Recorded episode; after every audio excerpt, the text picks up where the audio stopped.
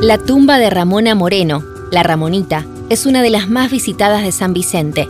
Ella fue la primera víctima de femicidio del siglo XX en Córdoba.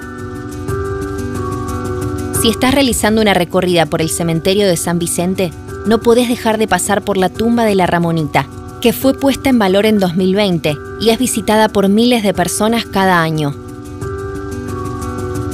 El asesinato de Ramona Moreno, ocurrido en mayo de 1934, conmovió a toda la opinión pública cordobesa por el horror del crimen y sus consecuencias.